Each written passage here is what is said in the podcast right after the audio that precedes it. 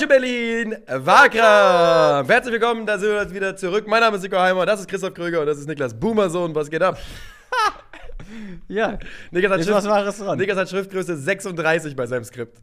Ist so, die Buchstaben sind so groß. Er muss auch schnell scrollen beim Vorlesen. Aber nee, Ähm, es ist nie 2 gegen 1 hier. Was machen wir heute? Ich weiß es nicht, ich habe nicht aufgepasst. Ich, hab, ich bin da so senil, ich kann mich da nicht mal dran erinnern. Hat doch was, nichts mit Senil zu tun, dass du schlechte Nee, Augen hast. Nee, es hat auch nichts mit senil zu tun, dass du technisch kategorisch. Technik kategorisch ablehnst in deinem Leben. Niklas ist angefressen, den haben wir jetzt schon. Wir machen heute. Kassiert am Was ist das beste WM-Spiel der Geschichte? Das ist die Frage, der wir uns heute widmen. Bewusst der Geschichte. Das heißt, es gibt kein magisches, arbiträres 2000er-Limit, das wir auch schon sehr oft gesetzt haben Yep. und auch gerne wieder verwenden werden, aber heute Schade nicht. eigentlich. Und eine Sache, die wir so ne, als unausgesprochene Regel so ein bisschen mit reingenommen haben, zumindest ich. Ich habe jetzt das 7-1 Brasilien-Deutschland nicht wieder eingereicht.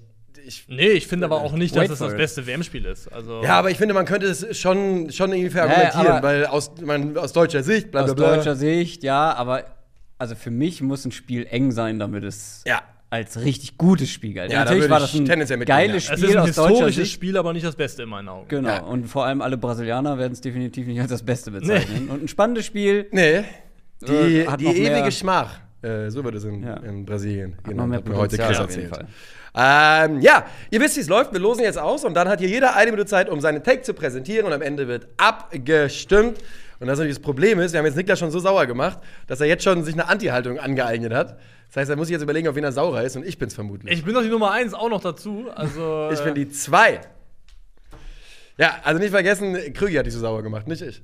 Ich bin doch nicht sauer, ja? Laber Kocht mich, vor Zorn, Junge. la- laber mich nicht voll, Junge. Ah! Ich dachte, er schlägt mich, entschuldige.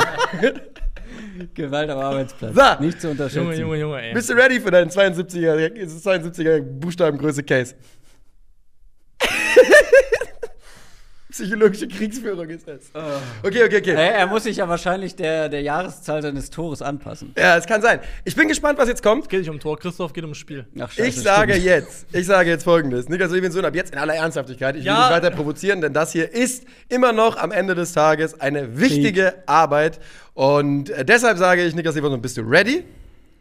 Ja, komm. 3, 2, 1. Das beste WM-Spiel der Geschichte war. WM-Halbfinale Italien gegen Deutschland. Namen, die in diesem Spiel für Deutschland auf dem Aufstellungsbogen stehen. Sepp Meier, Berti Vogts, Uwe Seeler, Franz Beckenbauer, Wolfgang Overath, Gerd Müller, Jürgen Grabowski. Soweit, so legendär. Als wäre die schiere Ansammlung an Weltklasse-Spielern, übrigens auch auf italienischer Seite, nicht schon monumental genug, findet dieses Spiel auch noch in einem der monumentalsten Fußballstadien der Welt statt. In der stickigen Hitze von Mexico City versammeln sich am 17. Juni 1970 im Aztekenstadion über 100.000 Menschen. 100.000 Menschen, die das große Glück haben, ein Fußballspiel zu sehen, das heute besser bekannt ist unter dem Namen Jahrhundertspiel. Warum? Weil es nach 90 Minuten 1 zu 1 steht, nach 120 Minuten steht es 4 zu 3 für die Italiener. Führung Deutschland, Ausgleich Italien, Führung Italien, Ausgleich Deutschland, Siegtreffer Italien, Gianni Rivera. Alles innerhalb von 15 Minuten. 15 von 120 Minuten, die dieses Spiel zum besten WM-Spiel aller Zeiten machen.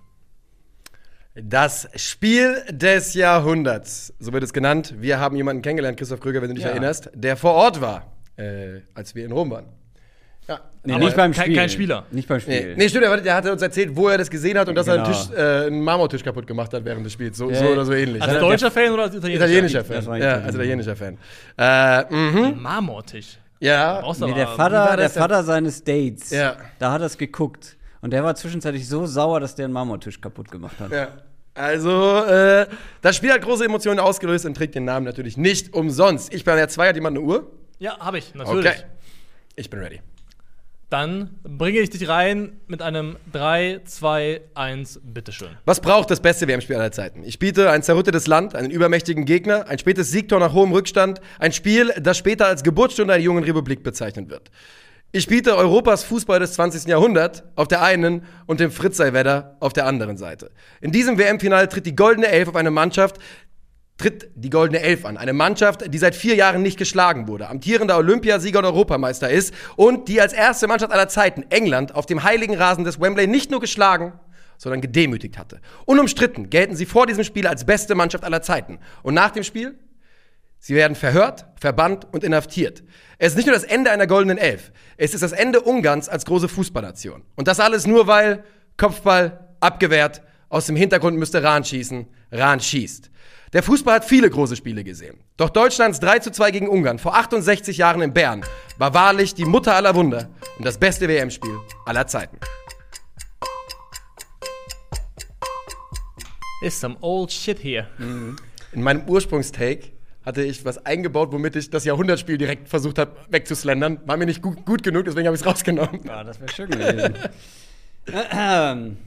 Ja.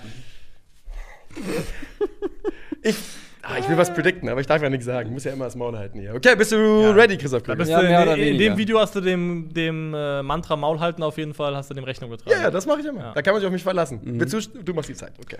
Bist du ready? Mhm. Drei, zwei, eins, bitteschön. Ich habe einen krassen Außenseiter mitgebracht. Das taucht nicht in irgendwelchen Rankings zu diesem Thema auf oder eher selten. Es war bei einer WM noch dazu, die nicht gerade die tollste war. Es bringt nicht diesen Legendenstatus mit wie andere. Aber wenn es um das beste WM-Spiel aller Zeiten geht, finde ich, sollte es zumindest mit dabei sein. Und wenn ich mir diese Spiele aus den 70er oder sogar noch 50er Jahren angucke, Ah, dann kann ich keins davon als das beste Spiel bezeichnen. Kein Tempo, keine Dynamik, Standfußball, 100 unpräzise Schüsse aus der Distanz. Der Fußball wurde immer anspruchsvoller, schneller und qualitativ besser. Und in meinen Augen gipfelte das Ganze im Viertelfinale 2018 zwischen Frankreich und Argentinien. Ein spektakuläres, umkämpftes, spannendes und hochklassiges Spiel mit gleich mehreren legendären Szenen. Der unfassbare Sprint von Mbappé über den halben Platz, Di Maria mit einem Traumtor aus 25 Metern, mit dem Volley von Benjamin Pavard von der Strafraumkante, eines der besten WM-Tore aller Zeiten und dann noch zwei Tore von einem jungen, unwiderstehlichen Kylian Mbappé. 4 zu 3 am Ende. Der spätere Weltmeister zieht spektakulär ins Halbfinale Finale ein und der beste Fußballer aller Zeiten muss mal wieder nach Hause. Vorzeitig. Ja, hast du ein bisschen Oh, drüber hab ich ein bisschen überzogen, aber sorry. Es, äh, ich, sind, Zweieinhalb Minuten. wir sind da nicht so. Wir sind da nicht so. Interessant. Ich habe darüber nachgedacht, äh, aber nur nachgedacht. Ich möchte das also eines der Ja, ja. Kernargumente von deinem Case direkt kaputt machen. Mach mal. Ähm, und zwar insofern, dass das kein, du kannst nicht mit der Spielqualität argumentieren, weil das ist genauso, um es mal loszulösen. Doch, kann ich schon. Nein, nein, nein. Weil ich ich löse daraus mal. Wenn du, und ich bin ja ein Filmmensch, Mhm. wenn ich zum Beispiel jetzt, es gibt einen alten Dawn of the Dead aus den 70ern. Das Mhm. ist so der erste Zombie-Film. Wenn du den heute guckst, dann lachst du dich kaputt und denkst dir, was ist das für ein Müll, den wir da gemacht haben. Aber dieser Müll Ja, ja. ist gemessen an dem, was es damals war, bahnbrechend gewesen und die Spitze von dem, was drinne war und hat gleichzeitig auch den Grundstein gelegt für das, was danach kam.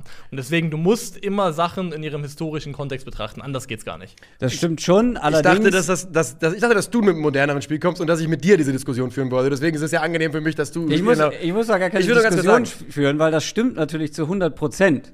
Ähm, aber trotzdem bin ich der Meinung, hat sich ja der Fußball weiterentwickelt. Das kann ja, das kann man ja nicht Ja, äh, aber dann muss man sagen, dann kann man ja nur von, vom letzten Turnier was nehmen. Habe ich ja. Ja.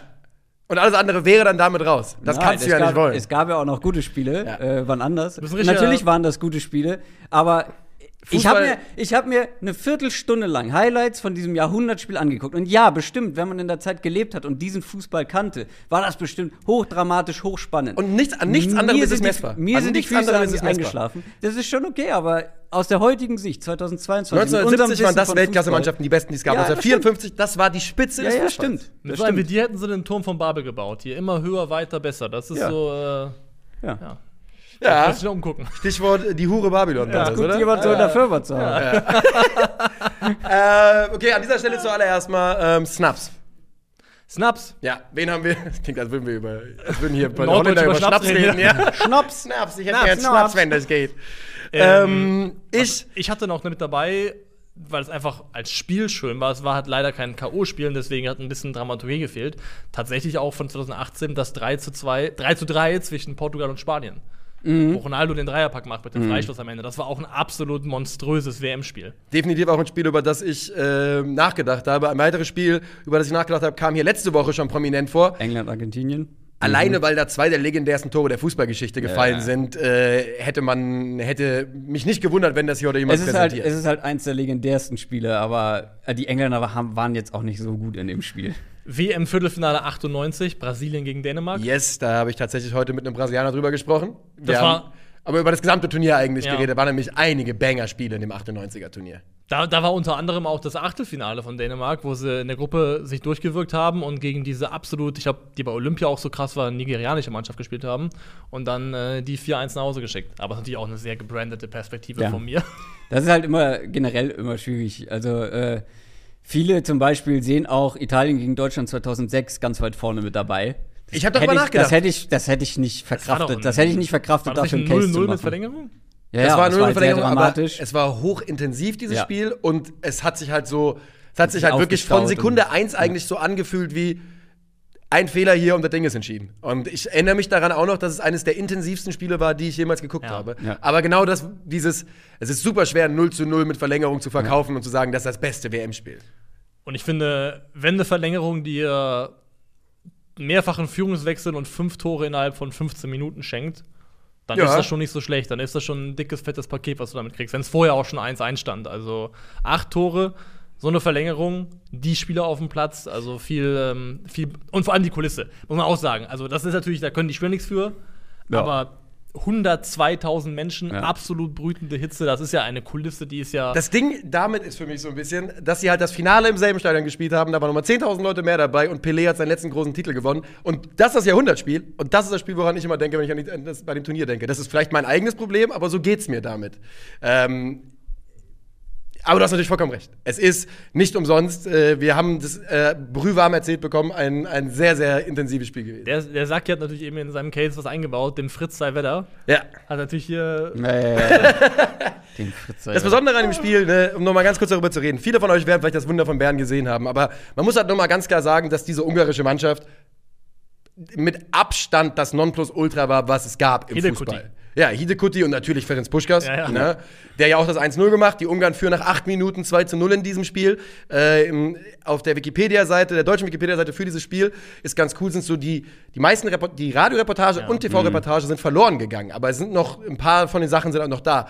Äh, unter anderem auch schon der Abgesang auf die deutsche Mannschaft im Stand von 0 zu 2. Ja. Ähm, sie kommen zurück, sie äh, kommen zurück in Halbzeit, in Halbzeit 1 noch, äh, gleichen sie das aus und dann in Halbzeit 2 ist es wirklich, merkst du den Ungarn an, wie die, dass sie schock sind, dass sie Angst haben vor dieser deutschen Mannschaft und trotzdem attackieren sie immer weiter und dann ist es eben äh, der Boss Helmut Rahn aus zweiter Reihe, der und natürlich habe ich darauf, dabei etwas dick aufgetragen, aber tatsächlich ähm, war das nicht unwichtig für, das, für die junge Bundesrepublik, dieses, dieses Turnier und dieser Titel? Dass es die Geburtsstunde der Republik war, das wurde danach so ein bisschen getitelt, ist natürlich an sich Quatsch, weil zeitlich einfach schon Quatsch. Ja. Aber ähm, es war das erste Mal, dass halt wieder so ein Gefühl aufgekommen ist nach dem Krieg, der nun noch nicht allzu lange her war, dass man sich so ein bisschen, dass man ein Gemeinsamkeitsgefühl entwickelt hat. Und deshalb ähm, ja, wurde es von niemand anderem als äh, Meier Vorfelder so bezeichnet. Berliner Clubs am Montagmorgen, deutsche Mannschaft von 54. Besser nicht auf Amphetamin testen. Ja. Und, und besser. Hm, Ja, ich wollte noch was mit Stollenschuhen machen, aber bin da nicht hingekommen so schnell. also, ja. Aber das ist so, ich weiß nicht, ob es erwiesen ist, aber das steht es schon gibt die im Raum, Gerüchte, aber es ne? gibt die Gerüchte, glaube ich, für, Also, äh, tatsächlich für alle beteiligten Spieler gab es. Ich glaube ehrlicherweise, dass sie damals. Okay, sind wir mal ganz ehrlich. Also, Wel- Zwe- Zweiter Weltkrieg, Panzerschokolade, ganz Europa wusste davon. Es würde mich nicht überraschen, wenn alle Sportler das zu der Zeit einfach sich reingedonnert Ja, ja. haben. Jetzt mal unabhängig von der Vergleichbarkeit und Dynamik und Tempo und so weiter. Alle das, was ihr für eure Spiele ja argumentiert habt, irgendwie Spannung, äh, Dramatik, keine Ahnung, viele Tore, ähm, war ja hier auch. Das war ein Hin und Her. Das war ein Schlagabtausch der zwei der besten Mannschaften dieses Turniers. Da stand auf der einen Seite der junge Superstar mit Kylian Mbappé, äh, Lionel Messi auf der anderen Seite. Dann ging's los, Frankreich geht in Führung nach diesem Sprint von Mbappé, da gab's dann elf Meter. Argentinien ist zurückgekommen mit einem Traumtor. Äh, dann ist Frankreich, glaube ich, wieder in Führung gegangen. Ich weiß jetzt nicht mehr genau Ich die das Reihenfolge, aber mir. Pavard Also- mit diesem, mit diesem Volley. Und Aber das also, ist, das nee, ist wie also- Rocky gegen Apollo Creed. Die haben da, die prügeln sich ins Gesicht die ganze Zeit, die ganze Zeit und das ist auf Ja. allerhöchstem Niveau. Aber am Ende sind das Mannschaften, die auf ähnlichem Niveau stattfinden. Hier ist es David gegen Goliath und Goliath fällt. dass sie halt, also Griezmann hat die Führung gemacht, 1-1, 2-1 Argentinien, 2-2. Ach stimmt, Argentinien ist sogar noch Und dann stand es aber nach gegangen. 68 Minuten 4-2 für, ähm, für Frankreich und der Anschlusstreffer, das 4-3 fiel dann auch erst in der 93. Also da waren dann schon auch 20 Minuten, in denen so ein bisschen Stimmt, war Stecker langweilig. raus war. Ja. Stimmt, Das Lionel Messi, gesagt, stimmt, die Argentinier und Lionel Messi haben nichts dafür getan, nochmal ins Spiel zurückzukommen. Was, was ich noch zu meinem Case sagen will, und eigentlich ist es tatsächlich weniger, um euch noch zu beeinflussen, sondern einfach nur, weil es mir nochmal aufgefallen ist, wie viel Ikonisches da passiert ist äh, in diesem Spiel. Ne? Fritz Walter Wetter, der Begriff natürlich da geprägt worden. Ähm, auch dieses, äh, ne, aus dem Hintergrund müsste Rahn schießen, Rahn schießt. Ähm, Turek, du bist ein Teufelskerl, war das nicht auch dieser. das ist genau daher Toni Turek, ich glaube Toni war es, ne? Ähm, und insgesamt geht man das halt auch durch und äh, auch die Namen, die du da liest, ich meine, Ferenc Puschka spielt da mit, der 45 Länderspiele für Ungarn macht und dann noch fünf für Spanien später, weil Ungarn ist jetzt, nervt jetzt, ich spiele jetzt nochmal für Spanien. Ähm, einfach Wahnsinn und du hast vollkommen recht, es ist aus einer anderen Zeit des Sports, aber ein unglaubliches Spiel und dass ich jetzt hier so weit gehe, ein Spiel zu vertreten, das ich nie im Leben habe sehen können, äh, in, in voller Länge. Ich glaube, das spielt aber auch eine Rolle mit rein, wollte ich gerade mal fragen, weil ich glaube, wir sind ja auch alle so ein bisschen die 100%. Generation Wunder von Bern, Ja. die von diesem Film auch geprägt Ja, war. ja. Also, weil der, der Film hat da maßgeblich mit so beigetragen, dass man davon so ein Ja. bisschen beeinflusst ist. Also, weil der hat ja, der war ja schon irgendwie mitreißend und Ja, emotional. Und da ist man dann schon mitgegangen. Ich hatte vorhin übrigens noch geschrieben, der Fußball hat viele große Spiele gesehen. Das Spiel des Jahrhunderts, die ewige Schmach, die Mutter aller Niederlagen. Doch jede Mutter braucht einen Vater. Und der Vater aller legendäre Spiele fand vor 68 Jahren statt. Da Auch nicht schlecht, auch nicht schlecht. Die schlimmste Szene fand ich am Wunder von Bern, als der Hase von dem. Ja, äh, das fand ich so schlimm, dass ich dachte, dass es mir passiert ist, weißt du noch? Ach, stimmt, ja. Du hast mein, es mein also- Vater halt. äh, Ja, du hast äh, es als dein eigenes. Also äh, als die Geschichte meines Vaters dann erzählt, weil das hat mich so traumatisiert. ja, Lirum Larum. Ja, wir müssen abstimmen. Ja. Und ähm. Ah, da, da, da, Ich als erstes, ne? Aber ich lasse euch noch mal schreiben. Ähm, für mich ist die Sache relativ klar. Und ich kann natürlich über die Qualität des Fußballs schimpfen, wie ich will. Aber es ist schon relativ logisch, dass hier nicht ein Spiel von der WM 2018 gewinnt, höchstwahrscheinlich. Ähm, aber letztendlich, ja, das war ein krasses Comeback. Ja, es war Underdog gegen, gegen ähm, den, den großen Favoriten.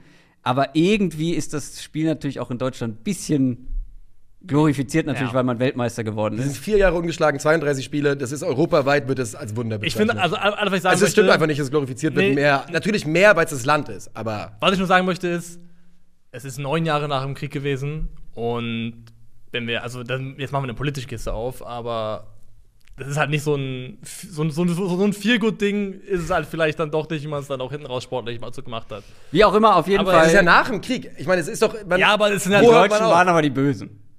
Ja, das, meine, natürlich waren die Deutschen die Bösen. Aber wollen wir, bis wann? Wo war dann der Cut-Off-Point? Ja, nee, nur. Immer. Ja, ja, gut. Wie auch immer, auf ja, jeden also. Fall äh, ist für mich das legendäre Jahrhundertspiel doch noch ein Ticken dramatischer gewesen. Ähm, und letztendlich hat Deutschland ja nicht mal gewonnen, sondern ist rausgeflogen. Äh, krasse Mannschaft, krasses Spiel. Ähm, das Jahrhundertspiel 1970. Nicht zufrieden mit deiner Argumentation gegen 1954, muss ich ganz ehrlich sagen. Äh, trotzdem habe ich dasselbe wäre Ergebnis nicht mit der anderen Argumentation gegen 1970 zufrieden. Ich sage in. Deutschland 1970. Ich sage dazu folgende Sache. Ich halte den, den Titel Jahrhundertspiel für slightly drüber. Trotzdem halte ich es für den stärksten Case von den dreien hier. Ich finde ich find die Bezeichnung auch komisch, ehrlich Ja. gesagt. Aber es, Ich, das hieß vor allem seitdem so. Vor allem- Und es war 1970. vor allem Jahrhundertspiel, ja, vielleicht in einer WM, in einer Weltmeisterschaft, aber ja nicht das Jahrhundert-Fußballspiel. Ja. Da gab es ja krassere Spiele. Niklas darf nicht abstimmen, wir haben einen Gewinner.